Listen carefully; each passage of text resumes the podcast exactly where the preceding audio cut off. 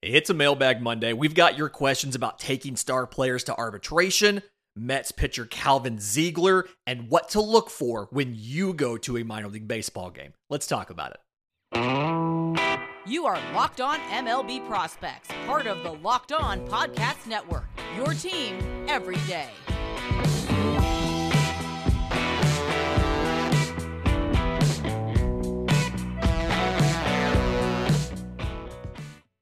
Yes, welcome on in to Locked On MLB Prospects, your home for all things minor league baseball. I'm your host, Lindsey Crosby, baseball writer and podcaster. Thank you for making this your first listen every single day. And today's episode is brought to you by our friends at FanDuel Sportsbook. Make every moment more with the official sportsbook of Locked On. Visit FanDuel.com/LockedOn to get started. So, mailbag, as we do every single Mondays. All of these questions come from listeners of the show. If you have a question for the mailbag, I'm on Twitter at Crosby Baseball. Show's on Twitter at Locked On Farm. You can email us, LockedOnMLBProspects@gmail.com, or drop your questions in the Locked On MLB Prospects Discord. Link is in the episode description. Link is in the show notes. The first question comes from a lot of people in the Discord. Big topic of conversation this week was MLB arbitration and teams sending guys to arbitration and either winning or losing cases. Over 200 players qualified for arbitration this year, which was a record, and about 33 of them did not agree with their teams and went to arbitration. Some of those cases are done. Some of those cases are not. But because this came up as a topic of conversation, and specifically it came up around Max Fried.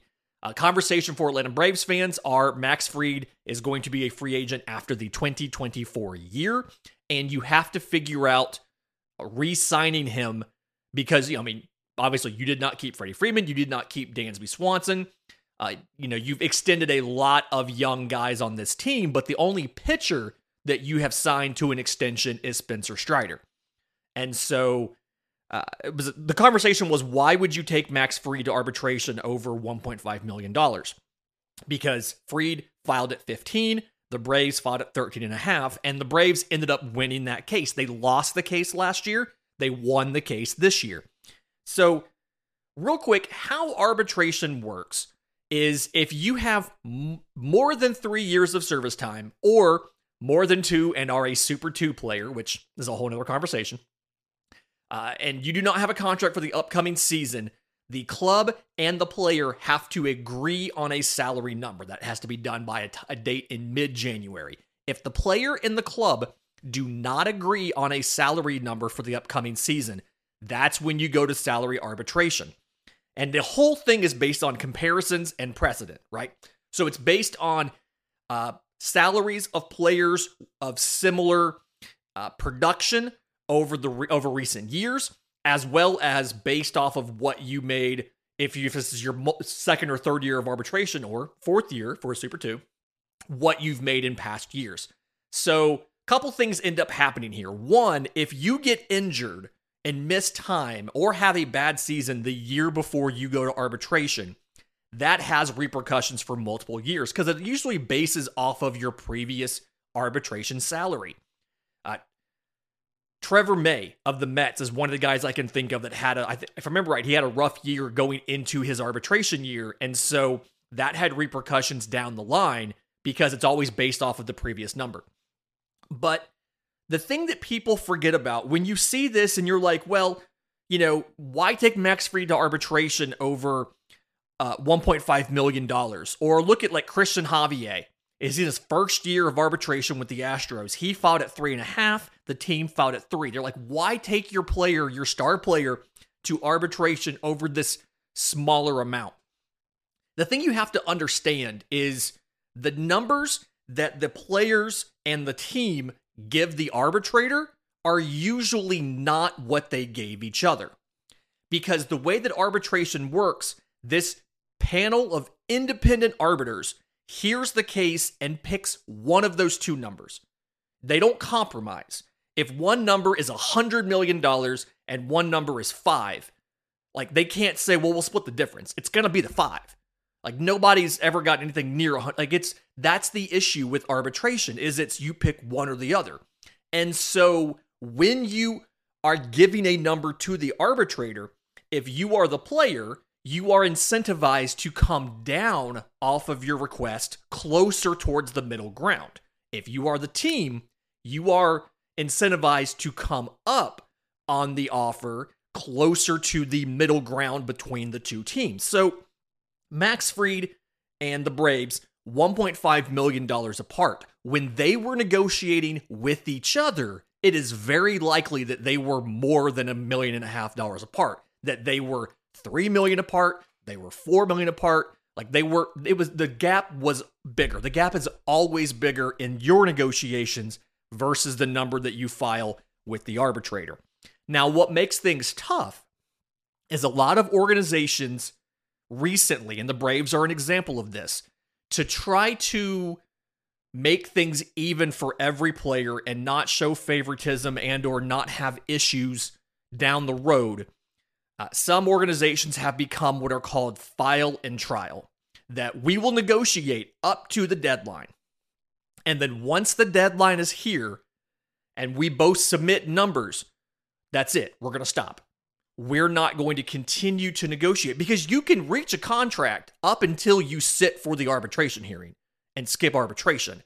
But a lot of organizations say, we don't want to set the precedent of we're going to give a number to the arbitrator and then continue to negotiate with you, because another player may want to negotiate. And if we don't want to negotiate with them, it makes things awkward. And remember, all of this stuff comes back to, like, every arbitration decision affects future arbitration decisions. So it's bigger than just your one player. In the case of Max Fried, Max Fried's also the union rep for the Braves. And so he is thinking about, I want to get the best deal possible so that fellow players get better deals in arbitration as well. There should be a much simpler system to this than arbitration, but right now that's kind of where we are. There's some really interesting things out there. The largest contract figure out there, Teoscar Hernandez, asked for $16 million. The Mariners countered with 14. Some of the really funny differences, Corbin Burnes is at 10.75. The Brewers are at 10.01 million, which is weird. Luis Arias, he had to give his number, and the Twins gave their number. He gave 6.1 million. The Twins gave 5 million. Then the Twins traded him to Miami, and Miami had to go to the arbitrator and make the case for the number the Twins gave. Miami did not have a chance to redo that number. They had to argue the $5 million number versus Arias arguing the 6.1, and his side won, and he gets 6.1 million. So arbitration's a weird system, and we need to find something better. A lot of players understand that this is kind of a business thing, and a lot of the smart teams don't make the case against their player. They make the case based on the statistics and the precedent. So a lot of players understand it's a business. Not every single one of them does. And sometimes this can create animosity between players and organizations, depending on how it's treated. Jeremy in our Discord had a question about some Mets prospects, right-hand pitcher Calvin Ziegler and right-hand pitcher Bryce Montes de Oca. So Calvin Ziegler, 2021 second rounder out of high school, 16 games in low A last year, 4.44 ERA in 46 2/3 innings, 70 strikeouts, 13.5 per nine, 235 walks, 6.75 per nine, with 3 home runs allowed. Stuff to note here, his arsenal, plus fastball, sits 94, can touch 96, has really good ride up in the zone. The curveball could be a plus curveball with some more development. It sits high 70s to low 80s, has, vertical break, like a 12-6 kind of shape. He just needs to get better at landing it for strikes. Didn't really have a third pitch. He added a splitter. It's kind of below average. And that's like, you see the command issues. It all comes back to repeating his mechanics, which kind of comes back to his strength. He needs the physical development because right now he's having to put so much effort into the mechanics and the velocity that it's messing with his control. So as he physically develops, I think that control is going to get better as he gets more size to his frame. He'll go to High A Brooklyn to start this year, and I'm hoping to see that walk number come down significantly.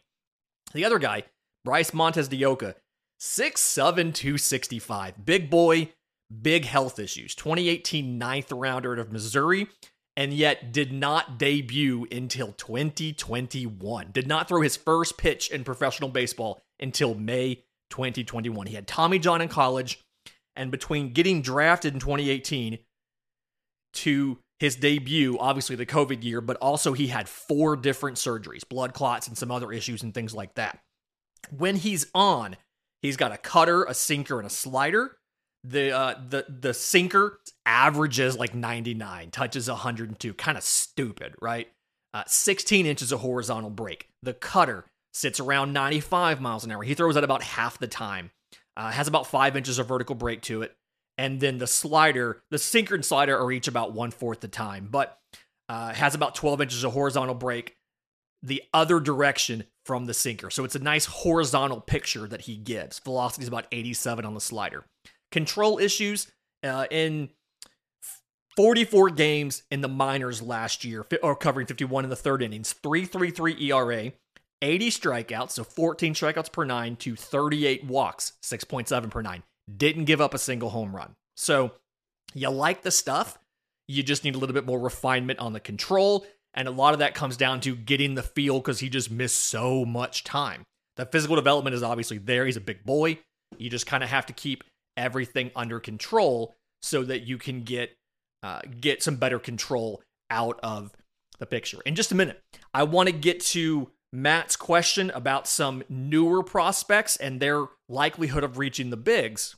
But first, today's episode is brought to you by our friends at FanDuel. We're excited about our new sports betting partner for the Locked On Podcast Network because it's the #1 sportsbook in America and the only app you need at your Super Bowl party. They have a ton of great features that make betting on sports fun and easy.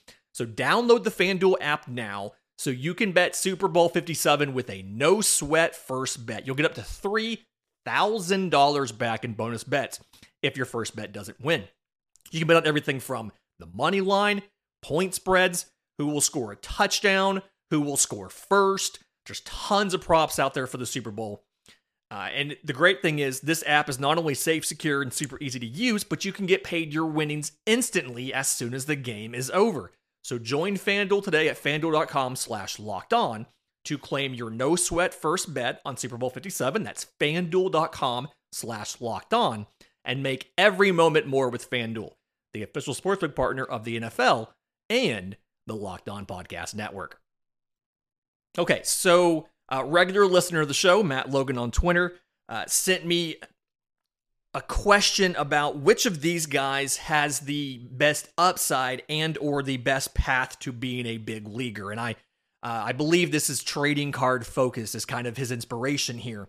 But the 7 players were outfielder Drew Baker of the Tampa Bay Rays, shortstop Willie Vasquez of the Tampa Bay Rays, catcher Jimmy Crooks of the Cardinals, outfielder Jacob Marcy of the Padres, infielder Yendry Rojas of the Padres, and utility guy Kevin Kendall of the Mets.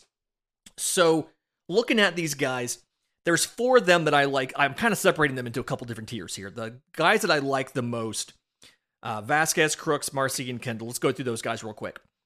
So Willie Vasquez, 2019 IFA, got 113 games in low A last year. 256, 313, 410, 10 home runs, 40 extra base hits, 36 walks to 126 strikeouts, 25-28 on stolen bases.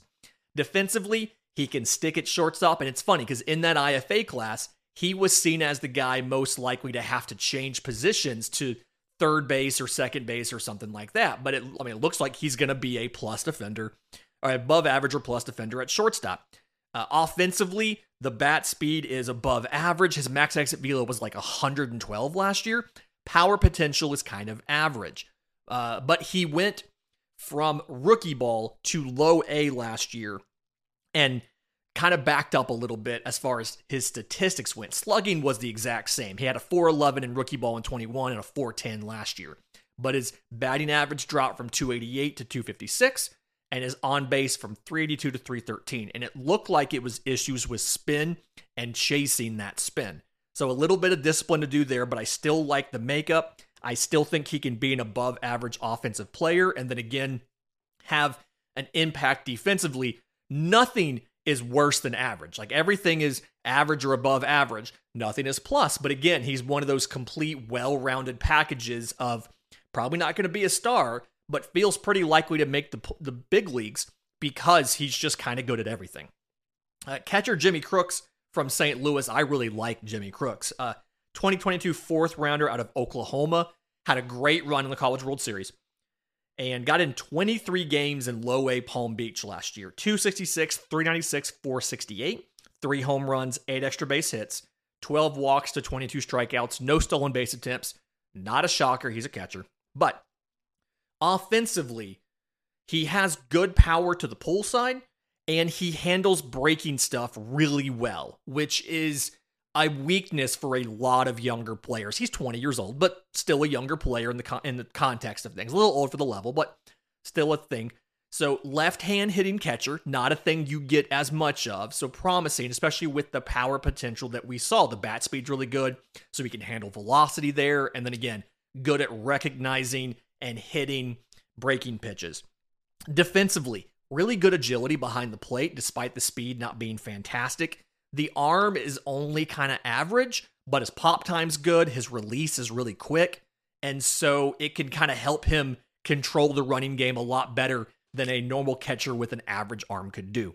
So I like Jimmy Crooks for St. Louis. Outfielder Jacob Marcy of the Padres. Spoiler alert for when we get to, I think it's going to be Wednesday's show is the Padres farm preview.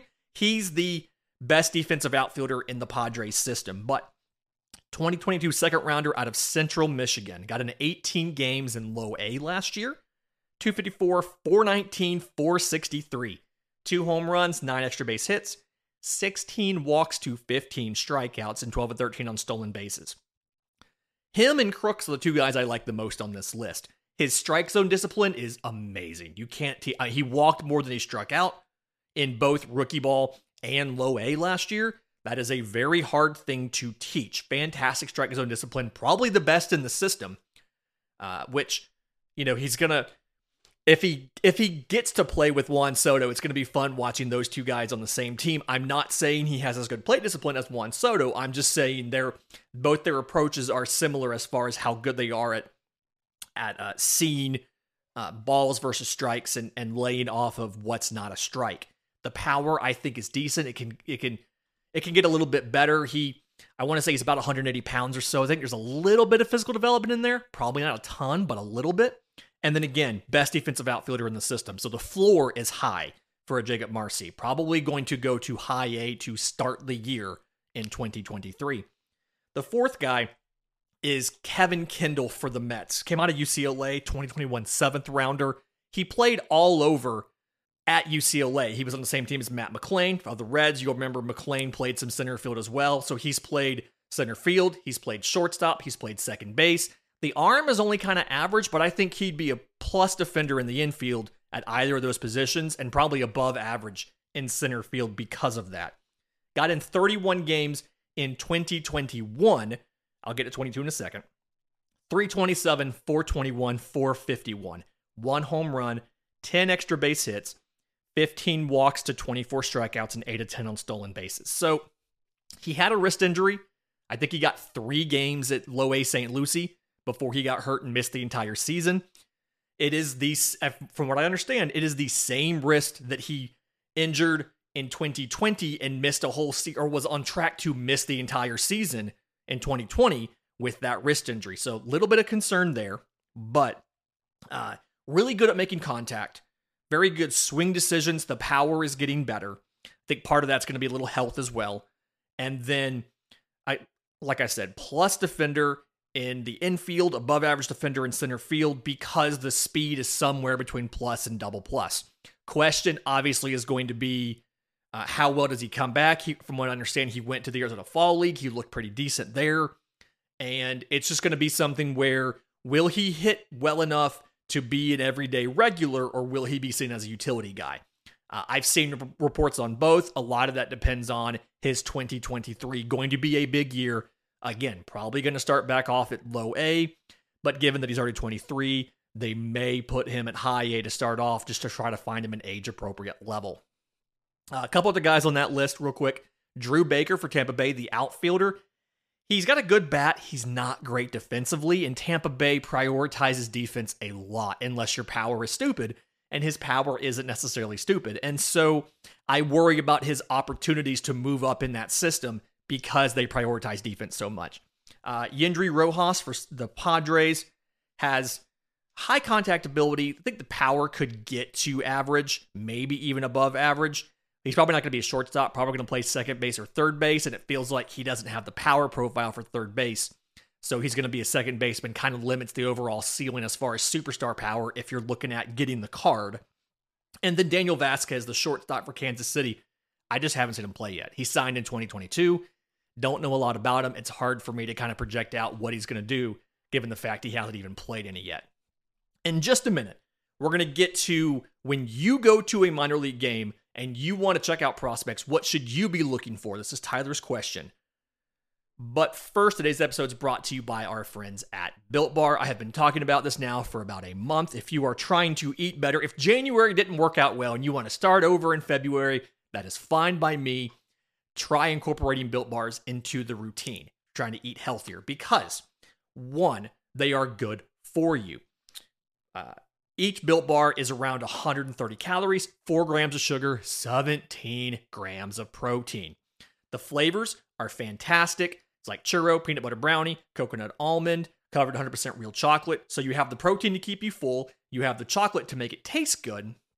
And the availability is now better, because you used to have to go to Built.com and use a promo code and all that stuff and wait for them to come in the mail. But now you can buy them locally. If you have a Walmart in your town, and I've been to very few towns that don't have one, you can go to the pharmacy section, grab a box of Built Bars, a 4-bar box of cookies and cream, of double chocolate, or of coconut puff. If you're close to Sam's, you can run in and grab a 13-bar box of brownie batter or churro. So stick to your dietary preferences in 2023. Improve your diet with Built Bars. Go to Built.com or go to Walmart or go to Sam's. Okay, so regular listener Tyler sent me 2 emails on Saturday with some questions. And the second email was about, he said he's going to be going to some Inland Empire games to see the low A affiliate for the Angels. And what should he be looking for when he's checking out some of these players? So when I go to watch prospects, there's some general things that I look for from everybody, and then specific things based on position. So in general, and when you're there, it's better because you have so much more things you can watch than just wherever the camera's pointing. One, I look to see the athleticism of some of these guys. I just want to see what it looks like when they run. I want to see what it looks like when they throw, so I can evaluate physically their bodies. 2, I'm looking for instincts. I love when I get to be in person at a game and I can see, like, okay, the shortstop knows what is going to be thrown. He knows the signs between the catcher and the first baseman.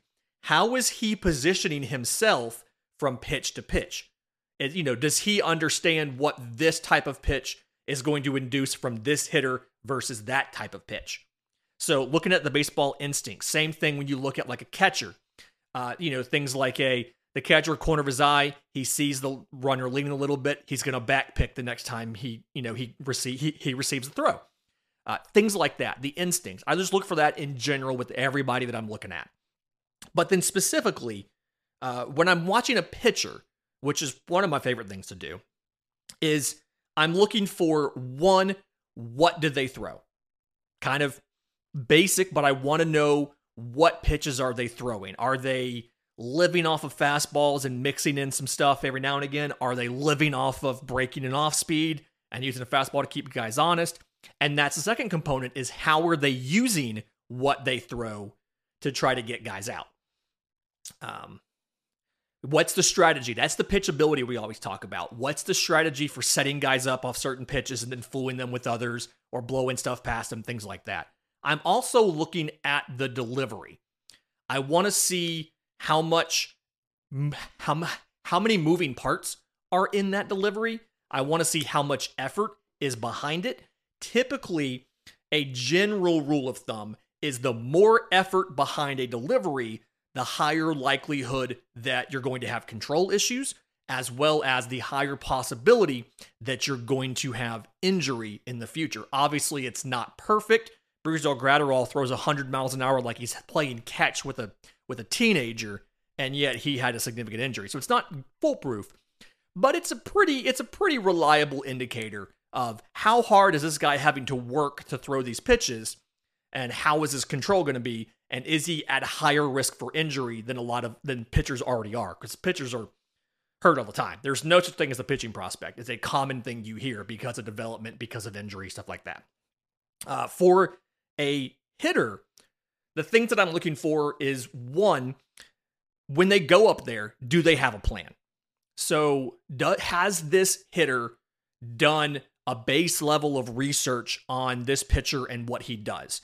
Do they, when they go up there, does it look like they're trying to either situationally execute what they have to do, get the runner over, get the sacrifice, whatever they have to do, or do they look like they have a plan to face that specific pitcher? If they know that this guy likes to throw sliders down and away, are they set up in a way, and are they watching for that so they can prevent themselves from chasing that? So I'd like to watch what the hitter looks like they're trying to do at the plate, and to see if they're confused. Like, I would, if you're going to strike out, that happens to everybody. I want to see, did you strike out because you got fooled? Did you strike out because that was a better pitch than you?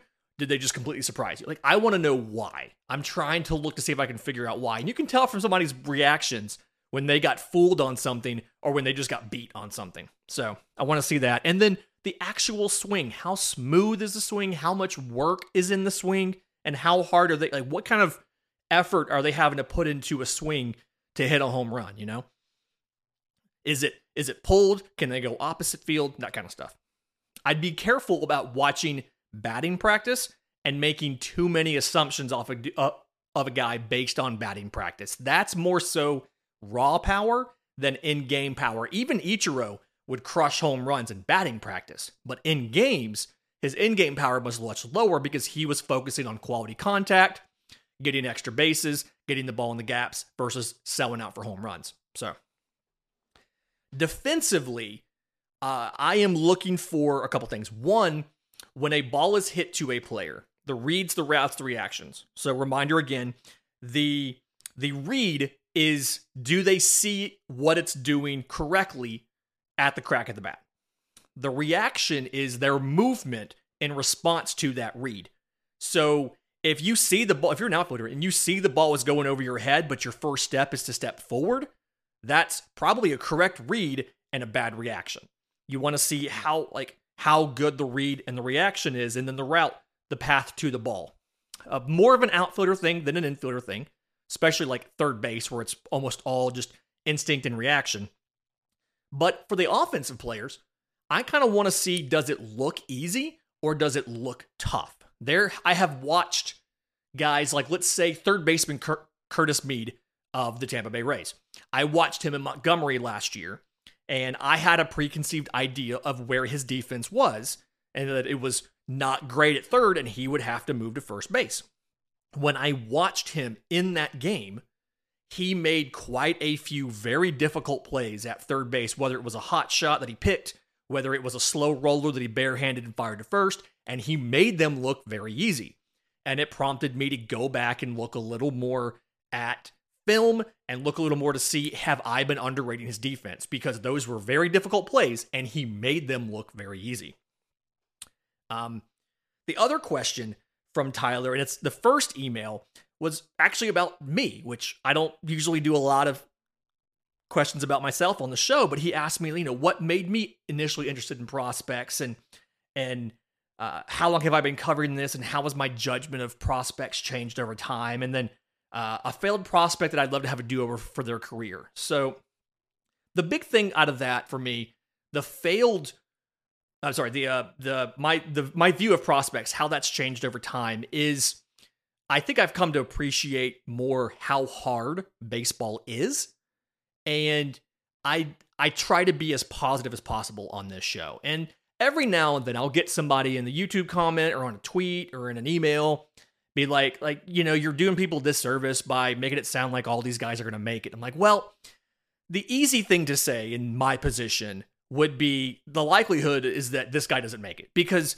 the likelihood for any given prospect is that they don't make it. They don't make it to the big leagues, or if they do get there, they don't make a positive impact. I think 9% of all drafted players ever accumulate a positive WAR in the major leagues. And the actual odds of getting to the major leagues are below 50% for any round past the second. So I try to be positive as possible in this show, because baseball is a very hard game. And if you succeed 4 times out of 10 as a hitter, you're generationally great. And so I'd rather talk about what a guy does well than what a guy is bad at, or if a guy's not going to make it, you know? Now, I will say the prospect that I've talked before about the prospect that I missed the most on. I thought Jason Hayward's power was going to be a lot better than it was. But the do-over, the failed prospect that I'd love to have a do-over for his career, I think it's Bubba Starling of the Royals. 2011 first-round pick, number 5 overall, was committed, I think, to Nebraska as a quarterback, also played outfield, also was a basketball star in high school, like 3 sports. And very, very good defender, very good athleticism, very good speed, as you could imagine from a former football player, a dual-threat quarterback, but just never really seemed at the plate to put it together. He finally made it to the bigs, I want to say in 18 and 19 or 19 and 20, 994 fielding percentage, had like 1 error his entire time in the majors. He got 91 total games, but his slash line was 204, 246, 298, 5 home runs, 13 extra base hits, and he had 13 walks to 83 strikeouts. Career did end on a high note. He left AAA in 2021 to go compete in the Summer Olympics in Tokyo as part of Team USA and won a silver medal. When he got back, he went ahead and announced his retirement, and he's now a baseball coach. It's one of those things where I talked about this last week for the Royals show. The Royals have gotten pretty good at developing hitters, and I feel like if he had gotten there a few years later, if he was drafted in 2016 or 17 versus 2011, there's a really good chance that they maybe could have gotten his offense to the point where he could still be playing. And it's just one of those, like, right guy, wrong time. And so I kind of wish we could have that back. And I'd love to see an alternate universe where he's a couple years younger and he gets a do-over in Kansas City. And I think he probably would work. But from what I've heard, he's a really good baseball coach and teacher now. So happy for Bubba Starling that his career ended in a positive way with a silver medal at the Olympics. Fantastic week this week. We're previewing the National League West. Dodgers, Padres, Giants, Diamondbacks, Rockies in that order. If you have questions for next Monday's mailbag, I'm on Twitter at Crosby Baseball. Show's on Twitter at Locked On Farm. You can email us, lockedonmlbprospects@gmail.com, or drop your questions in the Discord. Link is in the episode description. Link is in the show notes. Until tomorrow's show, this has been Locked On MLB Prospects.